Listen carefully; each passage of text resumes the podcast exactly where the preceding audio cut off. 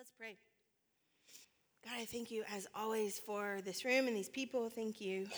Um, I'm overwhelmed uh, that your spirit truly shows up in a middle school band auditorium Sunday after Sunday. And, and so it is our honor and pleasure to be with you and to be together. And so I pray that, um, that uh, in our time together today that we will know you better and know your ways better because of, of these few minutes this morning. We say, Come, Holy Spirit. In your name we pray. Amen. I love our church uh, because people heard me cough, and so many people just met me with cough drops over here. It is the greatest thing in the world. So bear with me that I have, I have a cough drop too. Is it allergy season in July? This is what is happening.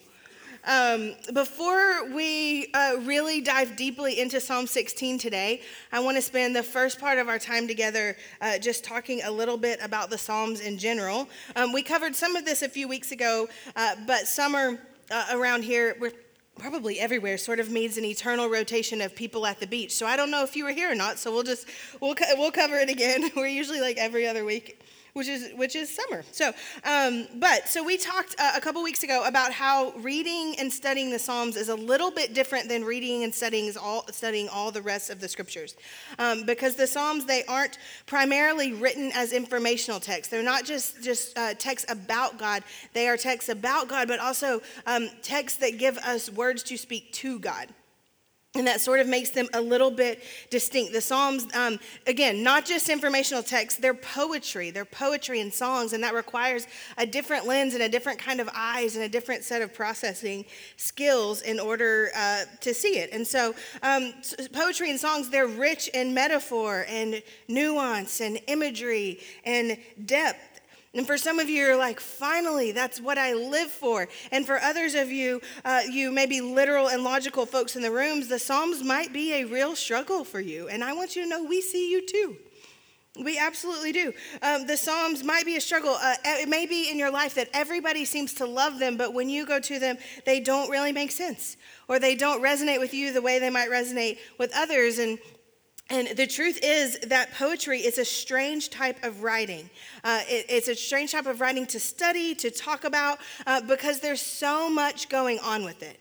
It's like level beyond the levels. There's so much going on in a poem um, right on the surface. And then there's stuff going on in a poem like within the surface and then below the surface. And it's like level after level uh, uh, of things going on. There's levels of straightforwardness and obvious meaning and information, but there are also levels beyond that and deeper than that of, of nuance and metaphor and depth and, and, that can tend to be a little bit confusing particularly again for the for the logical brains in the room. I had a friend um, this was just a few weeks ago uh, he is possibly the smartest human being i know. Like legitimately the smartest person i know and he's also in his mid 30s and just a few weeks ago he said you said nuance on stage will you please define what nuance means to me? And i was like i don't know if i can I don't know if you speak the language of nuance. So if that is very confusing to you, you're in good company of very intelligent people. So, um, so I want to do a little poetry lesson with you. Um, so I uh, loved English in high school. Anyone else? Okay, good. Hold on. Sorry, that's really gross. It's drying my mouth out. I'm so sorry. This is a morning, isn't it? We're summer here. Okay, I loved English in high school. My favorite teacher was Miss Freeman. So I not I didn't just love English, I particularly loved Miss Freeman. I wanted her to think that I knew stuff. I wanted her to think that I got it. I wanted her to think I was really smart and capable and all of those things. I just really wanted to impress her. It was very important for me that she think I was cultured as a 15-year-old, you know. Um, so uh, I remember that uh, in my sophomore year of high school, we spent, and I can't, I think I wrote an entire class period, but I think it was actually two entire classes, so two entire class periods, talking about a poem uh, by William Carlos Williams called The Red Wheelbarrow. Does anyone remember this poem? Yeah, okay, one person. Great. Okay, the red wheelbarrow. And so um, I want to do a little lesson with it now. I want to read it to you now. So for those of you who are like, seriously, another poem, it's 16 words, so you can hang with me. So, Dixie, okay, I'm going to read you this poem. This is it, The Red Wheelbarrow. So much depends upon a red wheelbarrow glazed with rainwater beside the white chickens. That's it, that's the whole poem. Whole thing, right there. And we spent three hours in a class with 15 year olds trying to answer this question about that poem What does it mean? What does it mean? I'll tell you what it doesn't mean. You know, it does not mean um, a red wheelbarrow holds stuff in the rain next to some chickens. We tried that one. First answer, it does not mean that. Not at all. It turns out that that isn't in any way what that poem is about. And that's really confusing, right? Is it still up there? Because that poem really seems to be about a red wheelbarrow that holds some stuff besides some chickens. Anyone? Right? That, that's what it seems to be about. And, um, and, and, and even still, that's what it seems to be about. Um, as I've gotten older, I have grown to love poetry, uh, but growing up, I found I felt like um, it took some poems that like really resonated with me for me to to to love it because I felt like poetry in school. It felt like some giant trick. Anyone else? It felt like a huge trick. Like poets were these master pranksters, and they, they wrote these poems about wheelbarrows, but then, like from deep within them, they scream out, Psych! you only thought that was about a wheelbarrow. It's really about economic injustice in the Northeast, or whatever you think it's about. Um, and I think sometimes for us, the Psalms can feel a little bit like that. Like they are amazing and yet, sometimes they can be a little bit big, a little bit overwhelming. We don't know where to start. We might feel a little tricked, like, here's David and he's so sad, then all of a sudden he's happy. Or David, he's so happy, then all of a sudden he's sad, and we feel a little bit tricked. Uh, some of the Psalms, they say confusing things. Like, um, there are people who are like, you have to read the Bible literally. And that's really tricky with the Psalms because, like, uh, Psalm 19 tells the reader, it, it seems like it tells the reader they're supposed to eat their Bible. The literal original language in Psalm 19 says, Eat the Torah in order to be filled up. And that feels like a dangerous thing to take literally. You know? I, you may have tried it. I don't know. Uh, there, there are lines in the Psalms that, that are filled with like really straightforward, obvious meaning and, and information. Um, but there are also lines with imagery and nuance and metaphor, like Eat the Torah. They are multi layered, multi level poems, and we should read them as such. We should read them the way that they were written. For me, when it comes to the Psalms, it helps me to think about them like a spiral staircase. Um, that a spiral staircase, uh, it, it's taking us deeper and deeper, the, the deeper levels, they're taking us deeper and deeper into the song, into the original meaning, into what it means for us.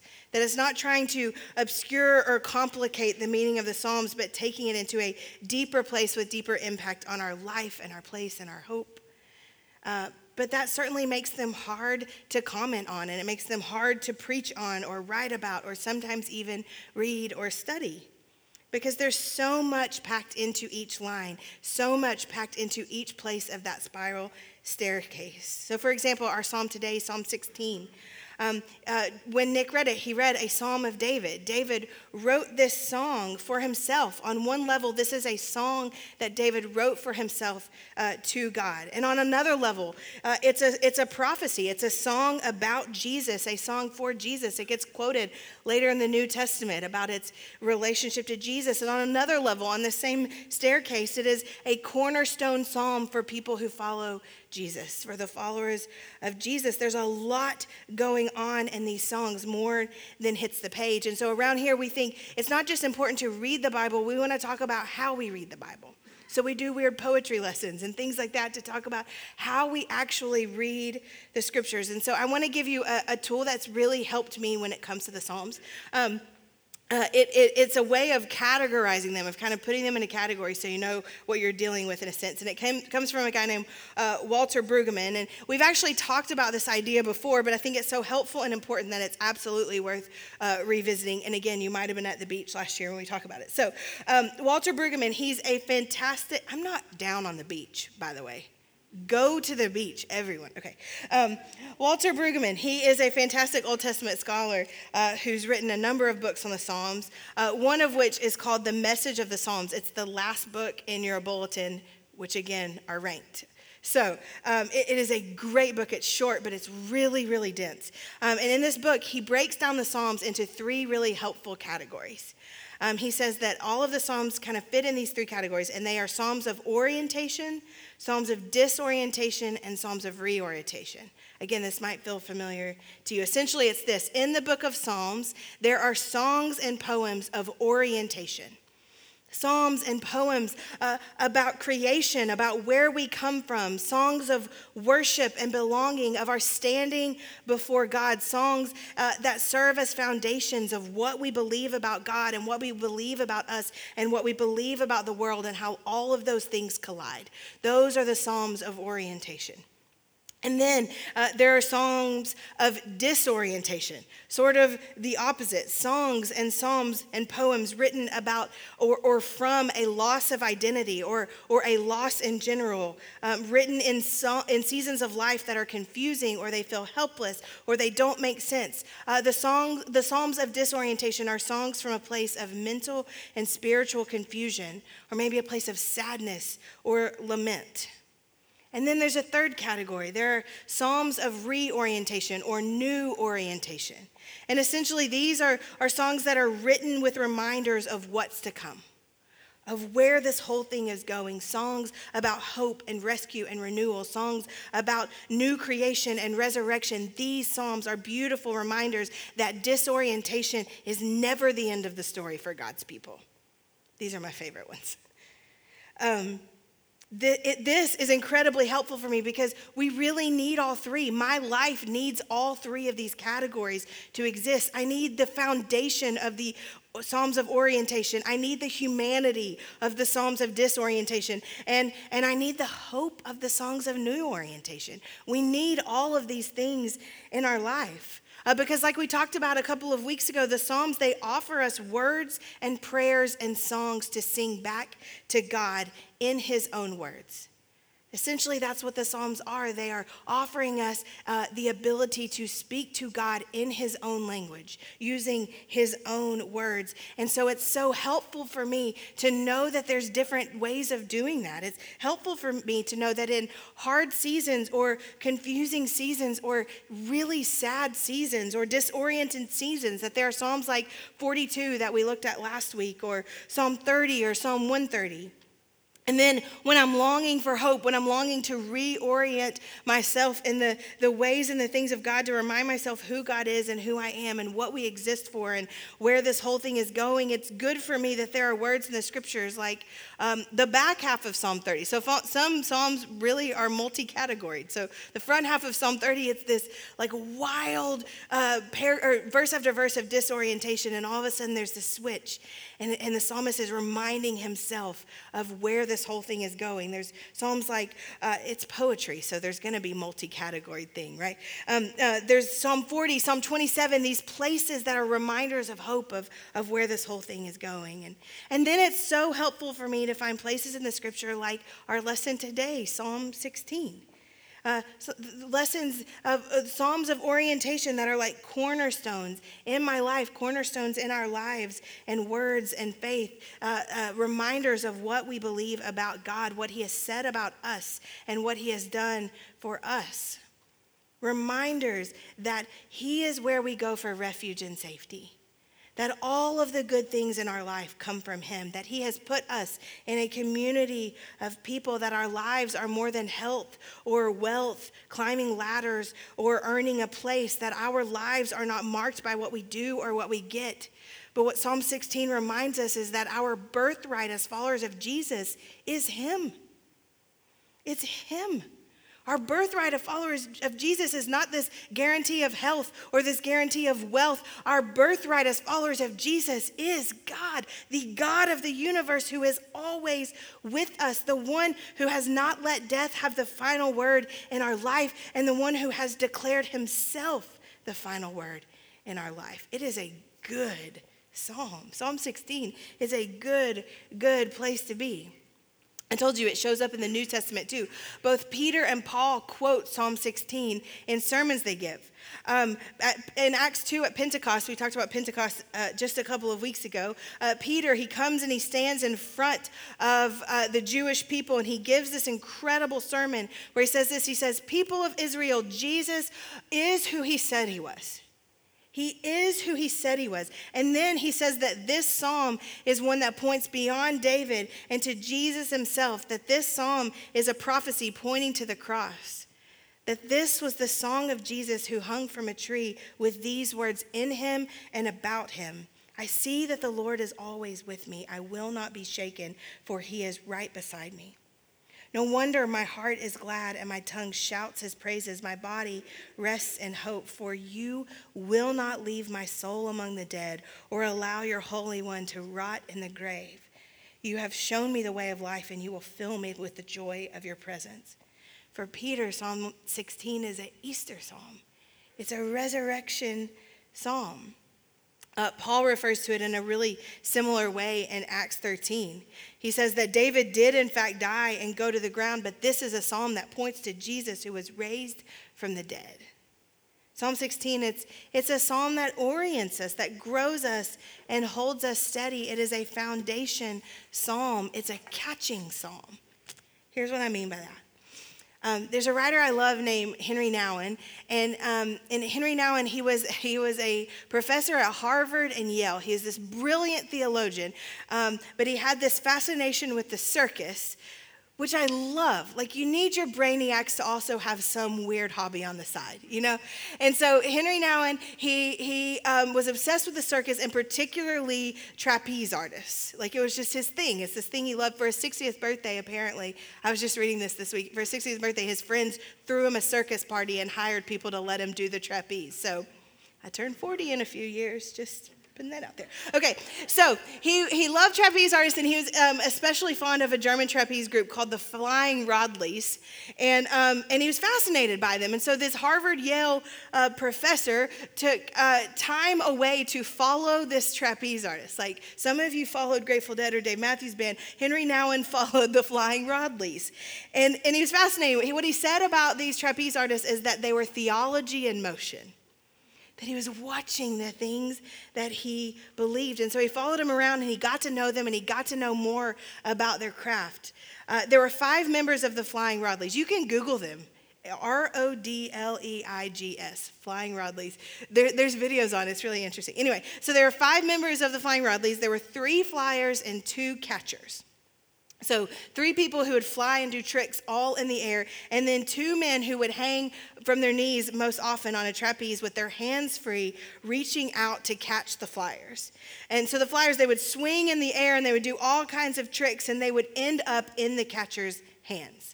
That was their job. And so one day, uh, Henri Nouwen was sitting with Rodleigh, who was the head of the Flying Rodleighs, and, um, and he, they were talking about how the trapeze worked and, and how all of these things happened. And, and Nouwen was saying, you must, the Flyers must have to have a lot of trust in the catcher and, and all of these things. And he finally looked at Rodleigh and he said, how does it work? Like really, how does it work? What is what is it, you know, what's like the base? How does this actually work? And this was what Rodleigh said. He said, The secret to this, the secret is that the flyer really doesn't do much at all, and the catcher does everything. And what Nouwen recognized from that point on is that the flyer, the person soaring through the air, is not the true star of the trapeze show. Because the tricks that the flyers do, this soaring dance of the flyer, is only possible because he fully trusts that he will be caught. Everything for the trapeze depends on the catcher. The flyer just stretches out his arms and trusts. In, in a video that Nouwen made about this trapeze theology, he said, um, he said this uh, about the, the connection of trapeze artists and the life of faith. I want to read his quote. He says, I can only fly freely when I know that there is a catcher to catch me. If we are to take risks to be free in the air and in life, we have to know that there is a catcher. We have to know that when we come down from it all, we're going to be caught. We're going to be safe. The great hero is the least visible. Trust the catcher. I think that Psalm 16 is one of David's orienting songs a song that would forever remind him to trust God as his catcher, his refuge, his safety at his right hand, his joy. A reminder that he, the flyer, did so little while the catcher did everything. Psalm 16, it also, I think, was a song of Jesus, an orienting song. Jesus, who made himself nothing, humbling himself to a cross because he knew he would be caught, because he came with and from the catcher. And I wonder if some of us might need the same reminder today. If we might need a song of orientation crying out for us, reminding us that we can trust the catcher we can trust the catcher. Because if we are going to be people of God, then we will have to take risk, and wild things will happen to us, and we will have to let go, and we will have to fly to be free in the air and in life. And in order to do that, we have to know that when we come down from it all, we will be caught. We will be caught. You will be caught. Do you know that? Do you know that you will always be caught? That it won't always look exactly how you expect the catching to look. It may not always look exactly how you want the catching to look, but you will be caught. The great hero will always reach for you. Trust the catcher. Trust the catcher who is your portion. Trust the catcher who draws your li- lines around you in pleasant places. That was the Psalms. That means the catcher who draws lines around himself and invites you in in pleasant places. Trust the catcher who does not promise that you will always be healthy or you will always be wealthy or anything like that, but forever stretches out his hands and offers you more of himself. Trust the catcher here's what we're going to do um, the band's going to come up, and um, we're going to take a sort of extended uh, Selah. We do this every week, it's another rhythm of ours. We, we take a few minutes at the end of the sermon um, and, we just sit. We stay for a little while. Uh, we linger for a little while. And we're going to do that. We're going to sit a little bit longer. I think there's a few more verses than normal. They'll be on the screen. Um, and what my hope is, is that we can sit for a few minutes here in this psalm, remembering the one who catches us. My hope is that for the next few minutes, you will let these words catch you, that you will let them remind you who God is and what He has done for you, that you will let them help you trust the catcher. Um, I'm going to pray for us, and then we'll just be quiet for a few minutes.